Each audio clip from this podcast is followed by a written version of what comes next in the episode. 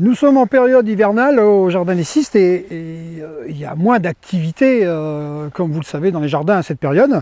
C'est plus un petit peu d'entretien, des choses et d'autres. Donc j'en profite pour répondre aux multiples questions des internautes. Quand on consulte euh, différents sites et notamment au, jardin, on voit un certain nombre de, questions qui reviennent assez régulièrement. Donc là, ben aujourd'hui, décidé de, de tenir compte de toutes ces interrogations, toutes ces questions qui sont euh, plus pertinentes les unes que les autres pour y répondre. Il y en a une, une, euh, série de questions qui revient régulièrement, et à, très juste titre, les haies.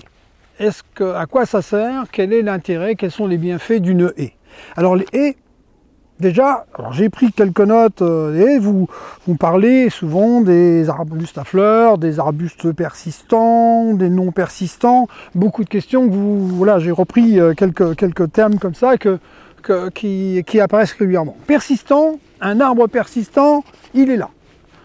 Persistant, il garde sa feuille pendant l'hiver. Un non persistant, ça veut dire qu'il perd ses feuilles. Il n'y a plus de feuilles, il n'y a plus que du bois.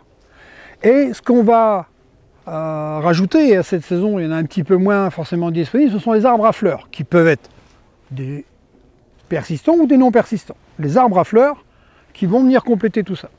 Après, il y a arbres et arbustes. Je suis sur un grand terrain, ici il y a 5 mm, il y a la place pour faire des haies bocagères relativement importantes, avec beaucoup de, biodiversité. Euh, on va parler encore d'arbustes, parce que des arbres, des chênes, des autres euh, grands comme ça, euh, vont prendre encore plus de place et faire de l'ombre souvent sur les terrains. Donc on parle plus d'arbustes. Des arbustes qui peuvent faire 2, 3, 4 mètres de hauteur. Et puis vous qui avez des jardins euh, à des tailles plus, plus raisonnable, peut-être plus petit qu'ici, euh, sur, des, euh, sur des jardins de 500-600 mètres carrés, euh, voire 1000 mètres carrés, ben les haies, il ne faut pas que ça prenne trop de place.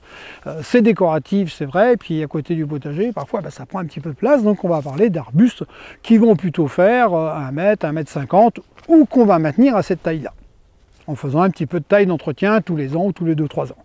Voilà pour dresser un gros le tableau d'une haie.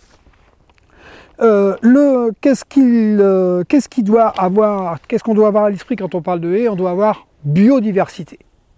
Biodiversité, diversité, diversité du végétal. Ça veut dire qu'on doit avoir plusieurs variétés, pas faire une haie euh, d'une seule espèce, mélanger les espèces. Je le rappelle, du persistant, du non persistant, du fleuri. Et du fleuri, de préférence du fleuri qui va commencer en début de saison. Allez, le, on va prendre un que tout le monde connaît qui fleurit jaune, le, le, forsythia qui fleurit très jaune en fin de saison. Et puis vous avez passé par les végélias, vous avez passé par toutes ces plantes-là qui vont donner de la floraison, qui vont s'échelonner tout au long de l'année, les cassifleurs et bien d'autres que ça. Donc avoir de la floraison toute l'année. Pourquoi? Parce que cette biodiversité végétale va engendrer obligatoirement une biodiversité animale cette biodiversité animale, notamment ce sont les auxiliaires. Les auxiliaires au sol, les auxiliaires aériens, ceux qui volent, ceux qui grimpent, les oiseaux. Donc s'il n'y a pas d'arbres, il n'y a pas d'oiseaux. Pourquoi? Parce que s'il n'y a pas d'oiseaux, ils n'ont pas le gîte et le couvert, donc ils ne seront pas non plus chez vous. Donc toujours avoir en tête que cette biodiversité végétale va vous créer, va vous donner une dynamique dans le jardin, dans vos espaces, avec une biodiversité animale qui sont vos alliés. Euh, que ce soit un jardin ornemental ou un jardin potager. Donc ça, c'est ce qu'il faut avoir à l'esprit. Qu'est-ce que vous me notez d'autre?